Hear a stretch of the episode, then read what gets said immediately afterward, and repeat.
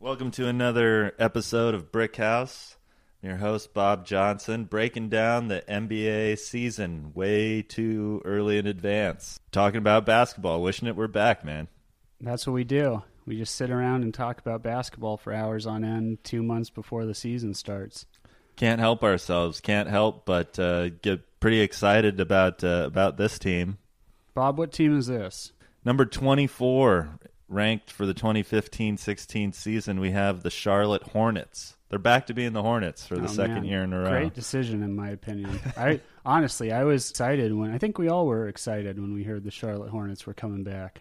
You know, I was trying to think of what the, the Charlotte Hornets are like in uh, in the world and in the non basketball world. What is it like?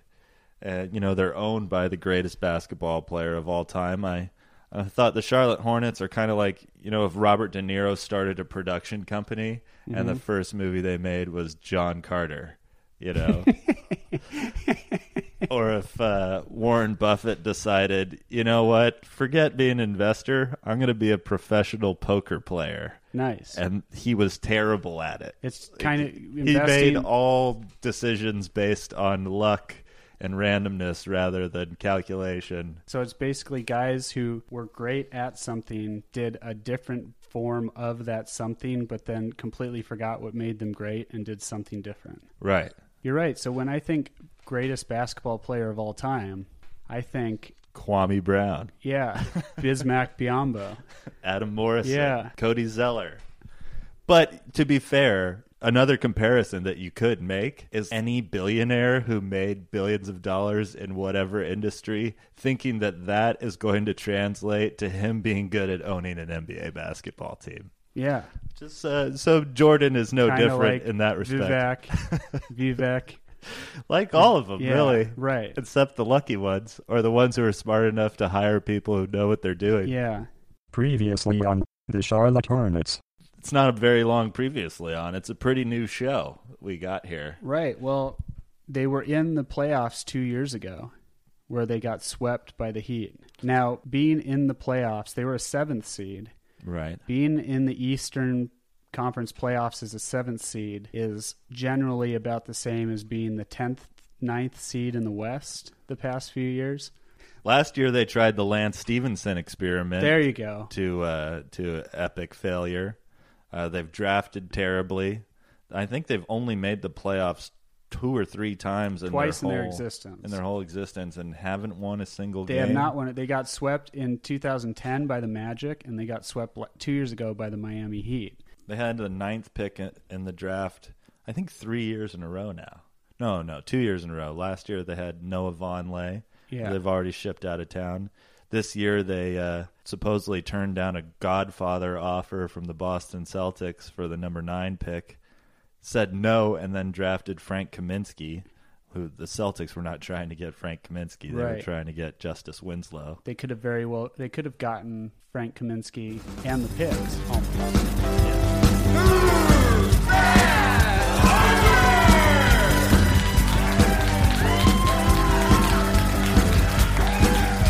No, it is the goat.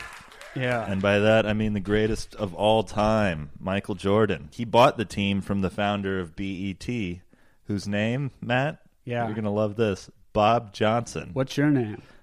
Also, Bob Johnson. You know, in fact, Bob Johnson changed the n- name of the team from the Hornets to the Bobcats. Well, yeah. He, he well he would not he didn't try to get the Hornets back. I guess He didn't try to get the Hornets back. He went for the Bobcats y- just because his name was Bob Johnson. Yeah. I mean, it's a total vanity play, which Yeah. I understand as a you know Well, you know he fellow Bob Johnson. he was the first minority owner in the NBA. also pretty cool. So I think if you do that, you might have to pull a pow- a power play and uh, take your name onto the team. You got to. Yeah. You know my uh, my grandfather, who I was named after, has uh, has a saying that he's taught me my my entire life.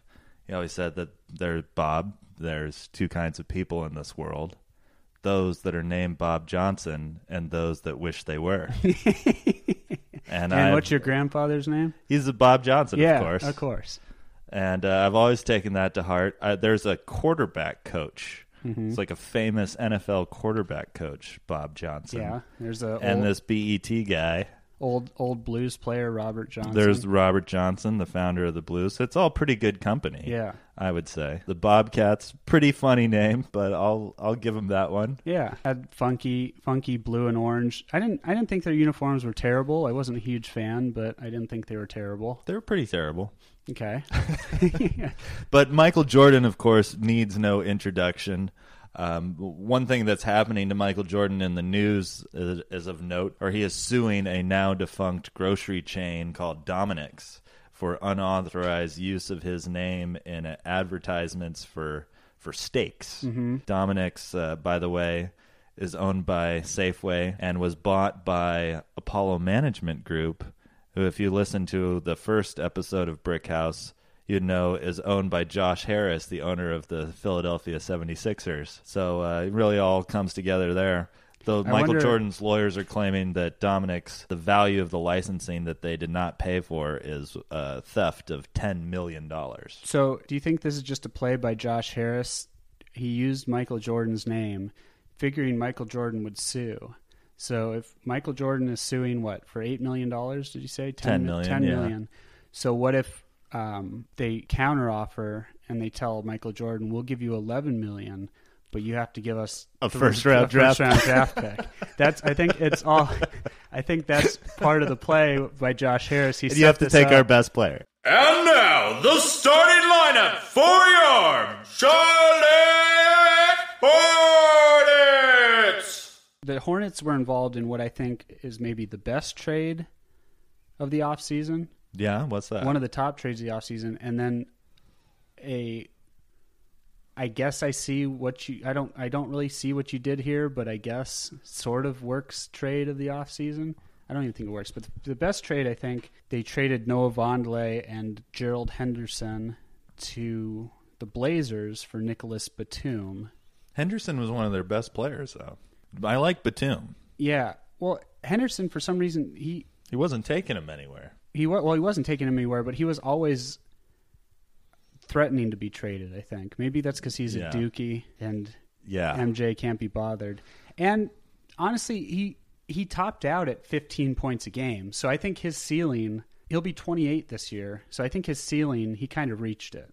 Now Vonleh, he only has one year in the league. He didn't play that much last year. He averaged three points a game. So I, I remember him being in talks for the third pick in the draft a year Vonleh, ago. right. Third or fourth pick. Yeah.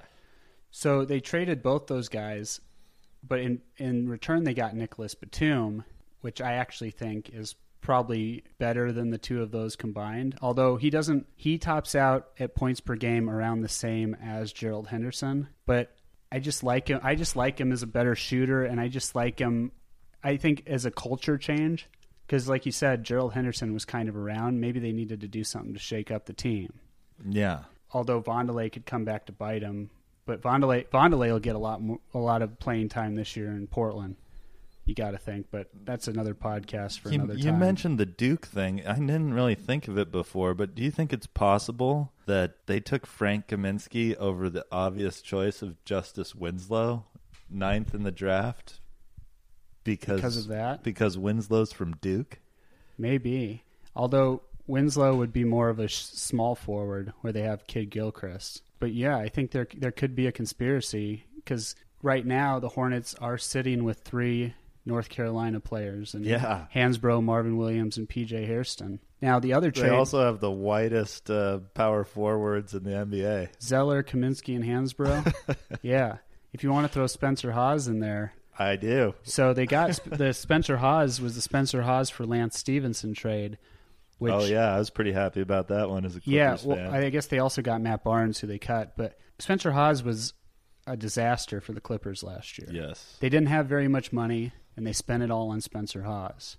Lance Stevenson, I don't I don't know if he was a disaster for Charlotte last year, but he didn't Oh, he was a disaster. yeah, I mean he didn't live He up went to from like 16 points a game to nine or something right. like so that. they didn't like and he had 16% three point shooting. Honest- something ridiculous. Honestly, you kind of had to see that coming, right? He Lance Stevenson was one of those guys in Indiana where he wasn't expected to lead the team, so that meant that on occasion he did lead the team. Right.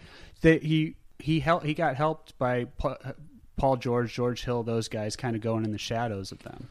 I remember him going and standing next to Larry Bird when he was taken out of the game in the playoffs. Like, Yeah. Larry Bird was in the stands, maybe next to Donnie Walsh. Yeah. He would just go stand over there rather than sit on the bench. Yeah, he's a it's just cre- like they were just, you know, during the game keeping tabs on his sanity. right. So he, but then he made himself money because, like everyone else, he had a decent playoffs, but he also was crazy in the playoffs to where he stood out to make himself look better by blowing in LeBron's ear and doing all that stuff. right.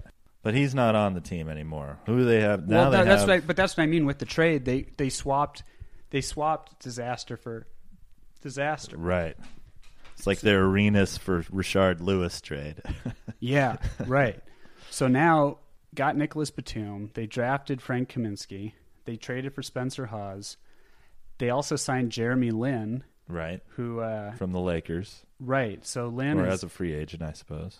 you got to think that Lin might they might try and rekindle some of that Lin sanity. They're trying to get that, but he's not going to start over Kemba Walker. No, As as it their s- best player. As for it sure. stands, Kemba Walker, Nick Batum, Michael Kidd Gilchrist. I guess you start Cody Zeller and uh, Al Jefferson, who I like. I'm you got Gilchrist and Batum in the starting lineup. I had uh, Jeremy Lamb in there, but you're you're probably right. Jeremy Lamb is probably not an NBA starter. Do you think that they would start Kaminsky over Zeller?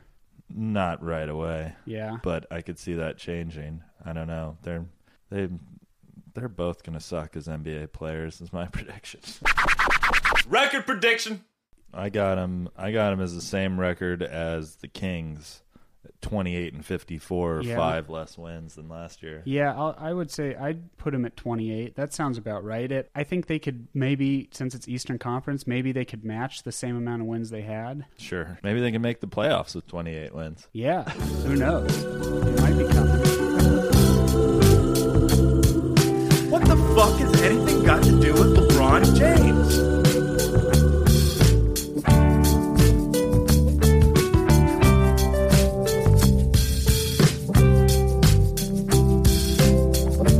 What I love about Michael and one of the big differences between the two is that he just he's a bully and he loves to jab LeBron at every opportunity. Oh, yeah. Through his whole career, he's always chosen Kobe Bryant over LeBron Right, James. right.